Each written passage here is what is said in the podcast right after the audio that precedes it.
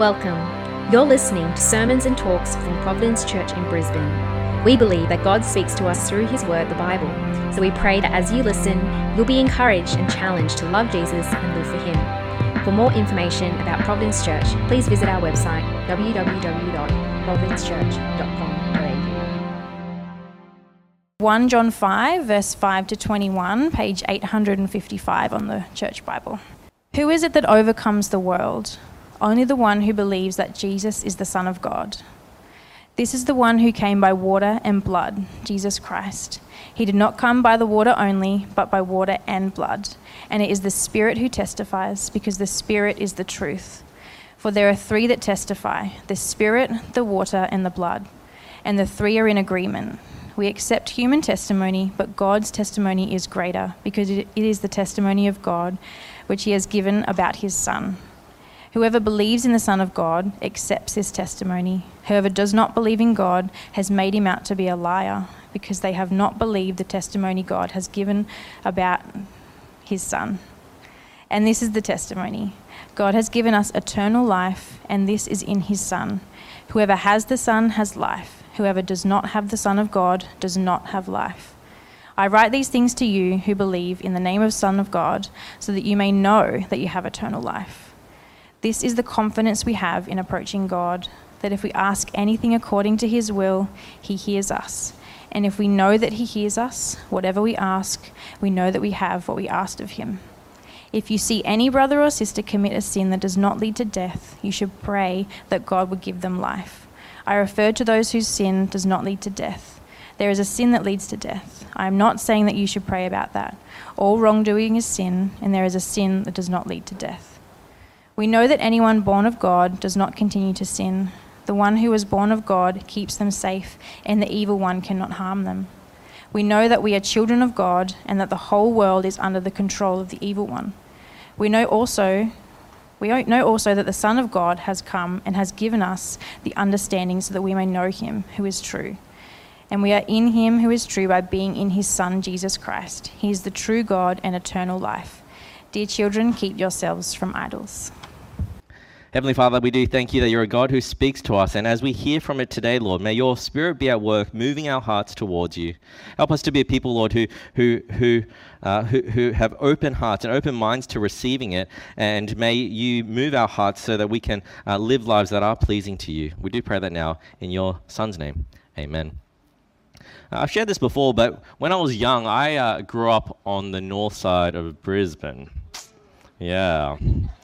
Uh, it was a small suburb called Kelvin Grove, which is not very small, uh, but it was the 80s and 90s when Brisbane's north side wasn't very multicultural. so my family and I, we were the only uh, one of three families in my school that were a different ethnicity. We were Asian. Now, all my friends didn't look like me. All my friends were Anglo Australian. They were culturally different. I ate different food to them. I used chopsticks at home and I took off my shoes and I spoke a different language. I was different. And at times it'd make me quite nervous. In big groups or social events, was, was everyone looking at me because I was different? Would, would people tease me because I only have single eyelids? Would girls like me even though I have a different color skin to them? I'd often feel uncertain and unsure about how people would perceive me and treat me. I don't think I was ashamed of my heritage, but I was a little insecure. I mean, I was a kid. And, and while the world has changed in the past 30 years and we celebrate multiculturalism a lot more, I still have insecurities, don't you? Uh, I have insecurities about friendship sometimes, whether who are my actual friends? Well, how come they didn't invite me to that party? How come I, I was the last to find out about that information that everyone else knows about? I get insecure sometimes. I get insecure about my job. I don't know you. If you ever feel insecure about your job, you, sometimes you have that imposter syndrome that if someone found out about you, you, and, and they, they found out that you don't actually know what you're doing, you'd be humiliated. Like, do you ever feel a bit uncertain sometimes about your job? I mean, with social media too, and advertising and TV dramas as a standard of beauty as well, you feel insecure about your looks, perhaps. You know, good skin, abs, lashes. We feel a little insecure at times too, don't we, about our looks? I'll also guess that there are many in this room, though, who are Christians here. And sometimes we're a bit nervous about sharing openly that we're a Christian. That sometimes we're a little bit insecure about people knowing about our faith and how they'd perceive us, how they'd respond. perhaps a little insecure yourself about whether you really even are a Christian. Do we truly know God? Do we truly love God? Do we truly live for Him?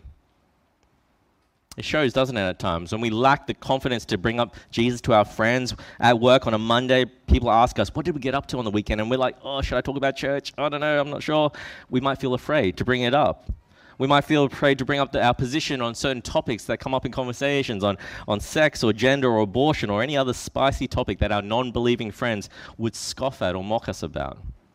If we were 100% confident and 100% secure, well, we wouldn't be shy talking about it, would we? We wouldn't be afraid to live differently or counter culturally. And if we're honest with ourselves, isn't being a Christian sometimes something we all feel a little insecure about at times? Where we might be lacking confidence as we live out the Christian faith in a secular world. John's letter here in, in, in 1 John is written for people like you and I who might be at times lacking that confidence. In a world where everyone is very different to us, where at times we've experienced hostility or antagonism to the Christian faith or our belief in God, where people try to lead you astray and convince you otherwise.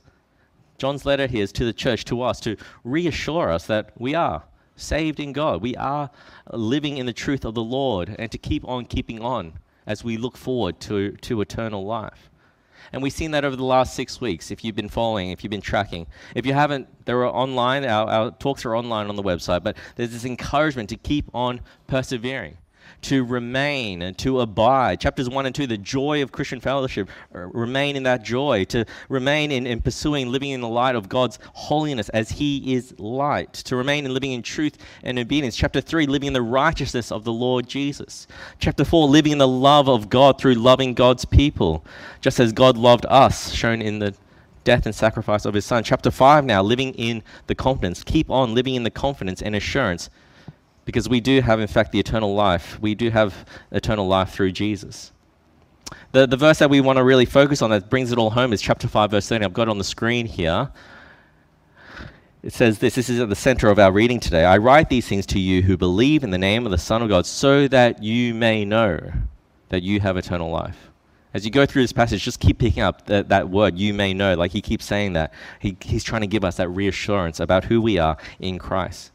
You see, in the time of John's uh, letter, the time of the church back then, after Jesus' death and resurrection, the early church got in- infiltrated a lot by this false teaching. Uh, we heard about it in the first chapter. Uh, John calls them out, he labels them as the Antichrist. They're, they're a, a people group who are anti Jesus, leading people away from the gospel. And historically, this group were known as the Gnostics. Uh, they were uh, a very much a spiritual group of people. They, they believed what was good was spirit and not flesh. So they didn't believe Jesus was fleshly in, in the sense that he didn't come as a human. He didn't come to die on a cross to save us. He was all spirit. And it's through um, connecting with spirit that we're saved. That's, how the Gnostics, that's what the Gnostics believed. And that teaching was going into the church. Now, John is writing this letter to remind them no, be confident of the gospel message that we first heard, that we came to faith in. Not let the false teachers lead us astray. And the first thing he wants us to see is let's look to the testimony then of the water, blood, and spirit. Verse 6 to 8 on the screen. You can I do want to encourage you guys to use your Bibles though. Follow along in your Bibles. This is in chapter 5, verse 6 to 8. It says this This is the one who came by water and blood, Jesus Christ. He did not come by water only, but by water and blood. And it is the Spirit who testifies, because the Spirit is the truth. For there are three that testify the Spirit, the water, and the blood, and the three are in agreement. You see, John is personifying the water, the blood, and the Spirit, the Holy Spirit, and saying they all testify to the truth of who Jesus is, how it's through him we have salvation. What does that mean, though? What is he talking about? Well, think about the image he's giving us. He's, there's a court of law, uh, you know, and he's bringing in these eyewitness testimonies to tell the judge and jury what they witnessed to get the truth. And you know, with truth, we need reliable, trustworthy witness testimony, don't we? We can't rely on false testimony. I, when I thought about this, I th- I was, there's a movie a few years ago that I watched, and I was talking to Tim about it um, uh, a couple of years ago. But it's, it's called Just Mercy. All right, it's based on it's Michael B. Jordan, based on a true story of Walter McMillian, a black man living in Alabama. It was tragic. He was accused of murdering uh, Rhonda, Rhonda Morrison, an 18-year-old white woman. And, and at the trial, four witnesses gave false testimony saying that they saw his truck at the front of the scene, of the crime scene. But Walter had all these other witnesses his friends that morning that could testify that he was at church. He was at church that morning, and there was multiple witnesses that could attest to it. Yet the police really wanted to pin it on Walter, uh, so they called in these four false witnesses. They gave uh, they gave their testimony, and he was sentenced to death row. He was in jail for on this false charge. It took six years before the truth came out, and he was finally released. It's tragic. It's tragic when we hear false testimony, isn't it? But here John is saying there's the water, the blood, and the spirit of truth himself that are testifying. Why are these his witnesses? Well, firstly, they all played a part in the life and ministry of Jesus and, and in our salvation. Think about the water. What does he mean by that? John is referring to Jesus' baptism. When Jesus got baptized at the Jordan River at the start of his ministry, in Mark chapter 1, verse 9 to 11, I've got this on the screen as well, it says this In those days, uh, Jesus came from Nazareth of Galilee and was baptized by John in the Jordan. And when he came up out of the water, immediately he saw the heavens being torn open and the Spirit descending on him like a dove. And a voice came from heaven You are my beloved Son. With you I am well pleased. See, through the water, we have this acceptance, this, uh, this stamp of approval from God that this is Jesus. This is the one who's come to save, the Son of God, come as man. A confirmation here in Jesus by the waters of his baptism. The blood, the blood testifies to who Jesus is. Jesus came into our world as a man, the Son of God, yet he was also human, went to his death uh, on the cross, the shedding of his blood, so we could be forgiven. The blood is, symbolizes that it was really human. To be a representative and substitute for us, he took, a, took, took on a human form uh, for, for the death we deserve, so that humankind could be forgiven. The blood gives us confidence that Jesus actually did die in our place. His body did hang on a cross, and that death, as the Bible tells us, is our atoning sacrifice. His life for ours. By his blood we are forgiven. The water and the blood testify to who Jesus is. It represents really the beginning of his ministry and the end of his ministry on earth, doesn't it? Baptism and death, the blood. They testified to who Jesus truly was. He came in the flesh. He wasn't just some spirit, he was God come as man. But if that's not enough for the Gnostics and the false teachers during his time, he also says the Spirit testifies to it. You see, the Gnostics would say Jesus came in spirit, but now John is saying no, the Spirit itself testifies to Jesus coming as a man, his incarnation. In John 15 26, in John's Gospel, chapter 15, uh, he's talking to the disciples here about the Holy Spirit. He says, When the advocate, the Holy Spirit, comes, whom I will send to you from the Father, the Spirit of truth who goes out from the Father, he will testify about me. See, for the Christian who has the Holy Spirit, the Spirit points our hearts to Jesus, doesn't it? He, he, he, the Spirit unveils our eyes to who Christ is. He gives us the sight to see Jesus as he truly is, the Son of God, come as man, to die for our sins, raised again, so we could have life. That's what the Spirit's role is to point us to that truth. And John is saying that's what the Spirit testifies to. Jesus is the Christ, He is our Messiah, our Savior. So, back in chapter 5 that we read today, he goes on to say in verse 9 we accept human testimony, but God's testimony is greater because it is the testimony of God which He has given us, uh, given about His Son. Whoever believes in the Son of God accepts His testimony. Whoever does not believe God has made him out to be a liar, because they have not believed the testimony God has given about His Son. And this is the testimony God has given us eternal life, and this life is in His Son. Whoever has the Son has life. Whoever does not have the Son of God does not have life. You see, behind the water, blood, and spirit, really at the heart of it, is God. The God, God's testimony is greater. God is, is, it's His testimony. When if you going back to the court image, we're listening to this case in front of this trial is happening, and John actually just brings in his star witness to the stand. God Himself is is there testifying. His testimony is far more weightier than anyone or anything else. His authority that stands behind the water, the blood, and the Spirit, and He testifies that Jesus is the Son. And it's through Jesus, His death and resurrection, that we have life. You see, for us to know God, for us to have eternal life, to have to, the, the pathway to Him, it's through Jesus, His sacrifice that brings us forgiveness, a relationship with God. You might be here, you might believe that God exists, but you're not yet a Christian.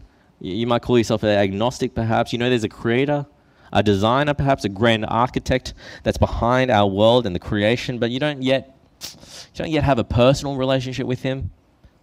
You don't know Him personally. You don't know know Him. Well, here's God's testimony. To know Him, to have life in Him, to have a relationship with Him, it's through His Son, Jesus. Get to know His Son, Jesus. It's through Him you can have life. And for the Christian, that's where our security and confidence is found, isn't it? It's in Him. We're not going to find it in ourselves. As, as much as we want to try harder to feel secure in our faith, look to the testimony of God. See that Jesus is at the center of his salvation plan. It's in him alone we can stand firm and secure with whatever might come our way. But I know it's hard. I know it's tricky. I totally get it. Our friends walk away from Christ, our lecturers in our universities, the teachers in our schools, the elite in our circles, they'll tell us that we're believing in a fairy tale. They'll stand up, they'll testify that eternal life isn't found in Jesus, it's found in the here and now. You'll find life in pleasure, in work, in career, in your wealth, in relationships, in sex, in your popularity and status. That's where you're going to find eternal life. Give up the whole Christian thing. These are the really the idols, aren't they, of our day and age? That's where you're going to find life. Give up on Jesus. And aren't those voices so loud at times? In the news, in pop culture, every time you open up your phone, even from the lips of our friends and family. It's hard. It's hard to have confidence and security when you feel like the minority, doesn't it? When the world undermines our faith and at times can even be hostile to it. It's so much easier to blend in with the world around us. But let's not forget, as John wants to encourage us with, we have a much stronger case with our witnesses. We have God Himself on our side. We can be confident in the gospel because God has done this in history. His testimony is true. Don't believe the voices that will bombard you. The voices that will testify against Jesus, they will lead us astray from where truth and life is to be found. But let's find our security and confidence in the voice of God as it's written to us in the scriptures. You see, when the gospel then is our confidence, it means we can also confidently approach God in prayer in the moments of doubt, in the moments where you might feel weak in faith, in the moments where you can't, where you just want to give in to the peer pressure around you, we can confidently come to God in prayer, knowing He hears us and He will carry us through. You see, what Jesus' death uh, does is it secures for us access to God. Access to God in a way that, like a, a, a child can approach a father. We're being granted access to Him, and He hears our prayers. It's His delight to answer our prayers when we pray in a way according to His will. Verse 14, this is what it says. Should be on the screen. This is the confidence we have in approaching God that if we ask anything according to His will, He hears us. And if we know that He hears us, whatever we ask, we know that we will have what we asked of Him. While God invites us to pray to Him about anything, John here is specifically saying there's a confidence that we can have when we pray according to His will in the gospel when we pray for strength to stand firm as a Christian, when we pray for faithfulness in times of struggle, when we pray for the many things that John has written about in this letter to live in light, to live in truth, to live in obedience, to live in love and love our brothers and sisters, it's God's delight to answer those prayers. We can have a confidence that He will. That's how we can know His will. How can we know it? Because it's right there in the Bible, it's right there in your hands. It's His word to us. That's His will. So don't start looking at the stars or looking at tarot cards or looking at anything else to find out God's will, the universe's will. God's will is right there for us in the Bible. You have the answers. How does God call us to live? To live in faithfulness, to live in love, to live in light. So when we come to Him in prayer and we're praying according to that will of His for us, we can have confidence because we know He's accepted us in Jesus. We know that Jesus' blood covers us so we can approach Him in confidence. But then John writes these words that sound a bit odd. I'll be honest, it sounds a bit odd when it comes to praying for others. He says this, verse 16. If you see any brother or sister commit a sin that does not lead to death, you should pray and God will give them life. I refer, I refer to those whose sin does not lead to death. There is a sin that leads to death. I'm not saying that you should pray about that. All wrongdoing is sin, and there is a sin that does not lead to death. What is he saying? There is this sin that leads to death, but there is a sin that, lead, that doesn't lead to death. Uh, First, we need to establish we all have sin. Every human being has sin in their hearts. It's our very nature, our, our default to rebel against God, to, to live for ourselves instead of God. That's a relationship breakdown. That's what sin does. John here, though, is referring to, you could say, two kinds of sin. He's trying to distinguish. He's saying there's a sin that doesn't lead to death.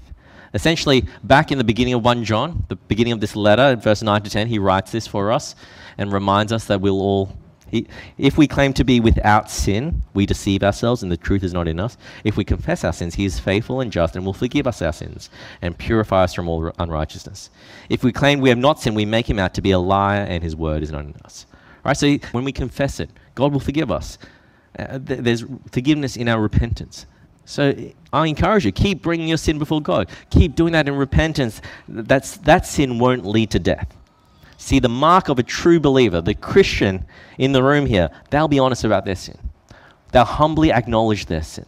And they'll pray to God for his help and forgiveness in confession. Sin is forgiven in Christ. So John says if you see a brother or sister, someone part of your church family perhaps, in sin, pray for them. Pray that they'll run back to Jesus, that they'll live in his light and love. The, the, the true Christian will not want to stay in sin the true Christian will want to pray uh, for repentance. The true Christian will want to repent of it. So pray for them that they will come to God in repentance and obedience. But the other sin, the sin that leads to death, is a sin like the sin of the Antichrist. The people that he's talked about in this letter already, who don't repent, who reject Jesus outright, who's, who are anti Jesus. And so John here is in verse 16, in regard to the sin of, of heretics, the false teachers he was dealing with, he says, I'm not saying that you should pray about that. On first reading, it sounds like what? We shouldn't pray for our unbelieving friends then who reject Jesus? Those who are living in sin? Do we just not pray for the unbeliever? Well, John isn't saying that, I don't think. He's not prohibiting us or forbidding us from praying for them. We 100% should. But in the larger context of this letter, he's saying that there are some who are so anti Christ, anti Jesus, the heretics, they're evidently rejecting the gospel, dragging others away to that at some point praying for them isn't going to change them. Their sin is leading them to their death. That's what he's saying here with this, this comment he's making. I've said a lot of things, okay, so far. I've said a lot of things about our confidence in the gospel and, and confidently approaching God in prayer. I've actually got a guest who's going to come up to say She's, she's one of our members, Eunice.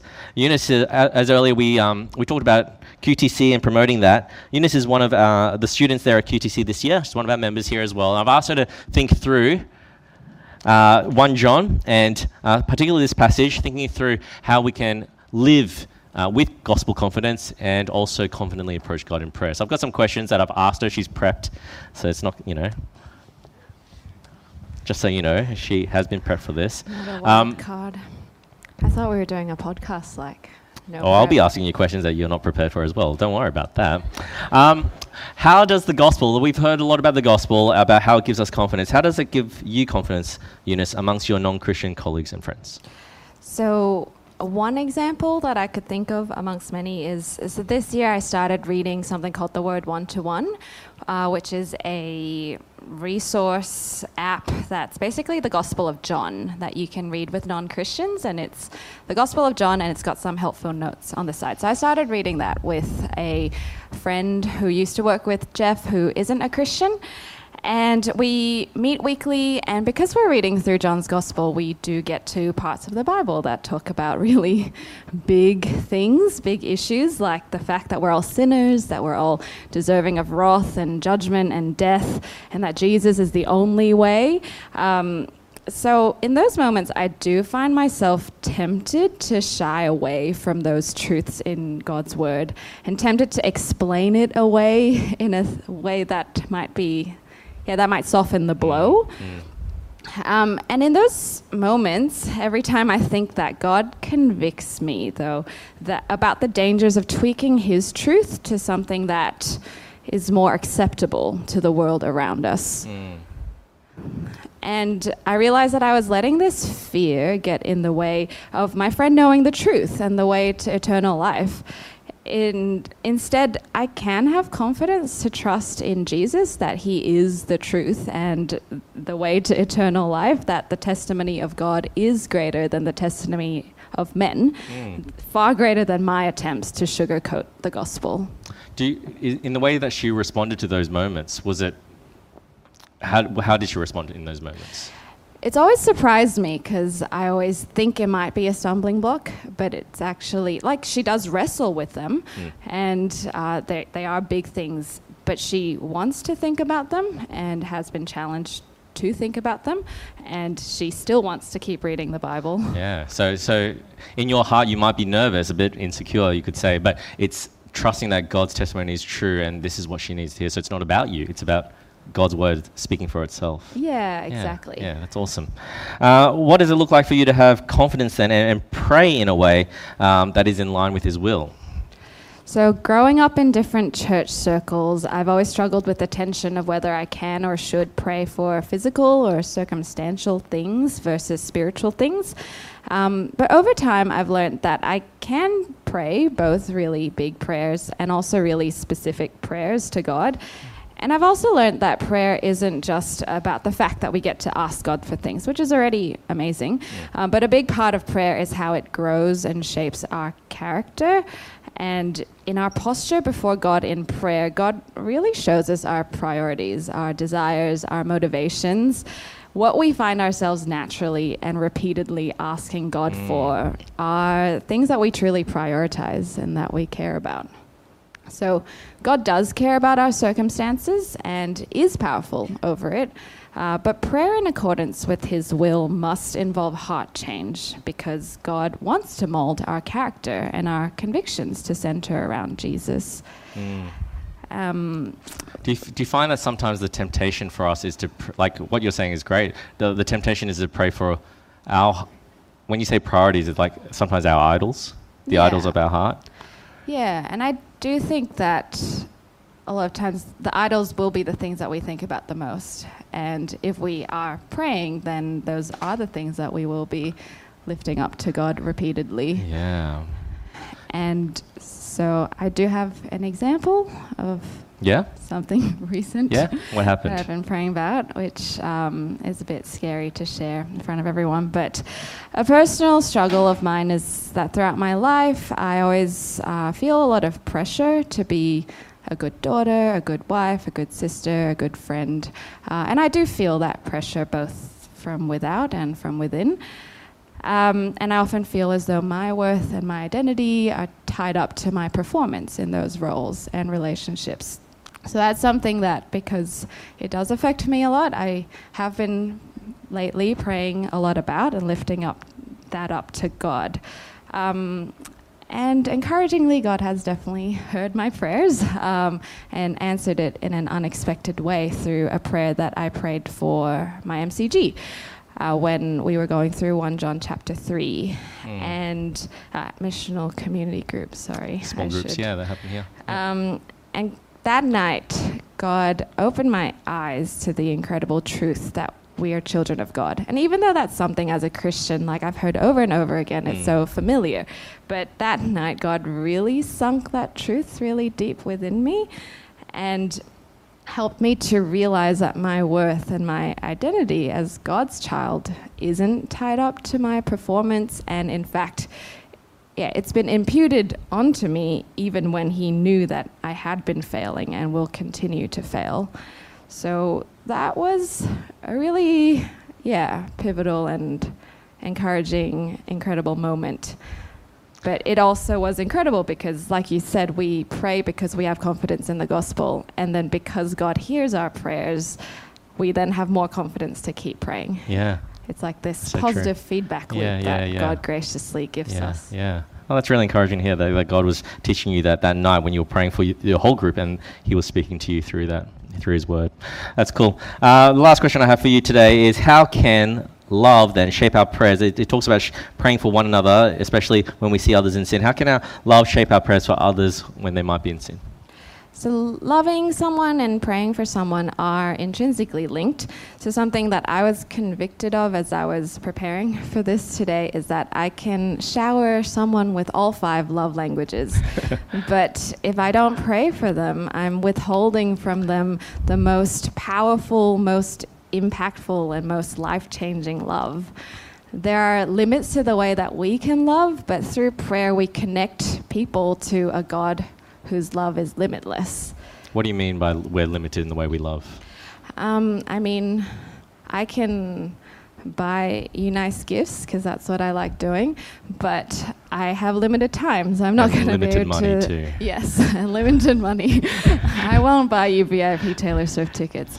Um, and I might fail with my words. My words of affirmation aren't always great. Um, we only have so much energy. We're limited in that in, t- in terms of loving others. Yeah, okay. Yeah. Yeah. But God is limitless. So when we ask Him and we pray to Him to, in love for our friends or brothers and sisters, we can see Him at work in ways that we can't. Yeah. Yeah. Yeah. Yeah. And we're flawed and sinful and we do hurt people. Yeah, and that's great. Not super loving. Yeah. Yeah. And this passage, though, particularly talks about praying for our brothers and sisters we see committing sins.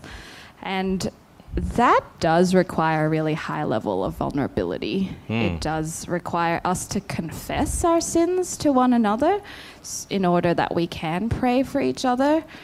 And through that, the passage says God will give us life, Mm. which is pretty incredible. Um, it also challenges though, us not to judge others too when we see them committing sins, but instead to pray for them. Yeah. And um, I also realize that sometimes the sins that we see our brothers and sisters committing might also be sins against us. And they might hurt us with their harsh words or unreasonable expectations or even betrayal. But, a- and in those moments, it can be easy for us to wallow in that hurt or talk about it to others in a way that could be gossip. But instead, this passage is challenging us to pray for them Mm, bring it before God. Yeah. pray for conviction of sin, for repentance, and for them to be more conformed to the image of the Son. Mm. That's really helpful. Uh, that last part I find really helpful. Like, as a, as a parent right now, I'm always teaching my daughter to regulate her emotions, even though she's two years old. And I'm supposed to regulate my emotions, but I don't. I, it's so hard for me to regulate my emotions, and I'm just like, oh, this is so hard. And so it's just praying sometimes is is a, an outlet for me to regulate my emotions uh, when I, I'm feeling something. Um, but to bring it before God and say, hey, you know, like, yeah, I feel hurt. But I want to pray for my brothers. and sisters. I want to pray for my daughter. I want to pray for these people who are hurting me. Um, because, yeah, how I respond, I don't want to respond in sin either. Yeah, that's really helpful. Thanks for Eunice. Um, I'll finish up here. Uh, some helpful thoughts uh, and encouragement. I hope we can all consider in our lives as we apply it uh, in our lives. Uh, I want to turn you guys back just to the end of chapter 5. It ends, like, he finishes with this note of assurance, and he ends this letter, verse 21 Little children, keep yourselves from idols. It's this final warning that he has here that there will be voices around us. There will be uh, voices that lead us astray to want to worship idols that aren't God. There'll be teaching and influences and people in our lives who will, who will point us uh, away from Jesus to lesser things, the idols of our hearts that we just talked about. That will, that will never satisfy, that will never really quench us, or simply they just can't offer us eternal life. And, I, and it's, it's, it's, it's this funny way of finishing a letter, but he's, it's there because he wants us to be mindful, to be aware, to be wise. You know, our, our, our insecurities, our uncertainties will at times tempt us to look for alternatives. But let's keep our eyes fixed on Jesus. Let's anchor in him. Let him be the foundation of our security and confidence in life because he truly did live.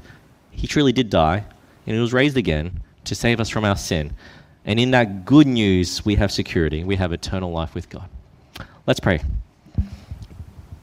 Heavenly Father, we do thank you for Jesus, that He's at the center of it all. He's at the center of your plans. He's the center of uh, our salvation. And He's the reason why we can have eternal life, why we can have a relationship with you, our, our great Creator, mighty God, majestic God.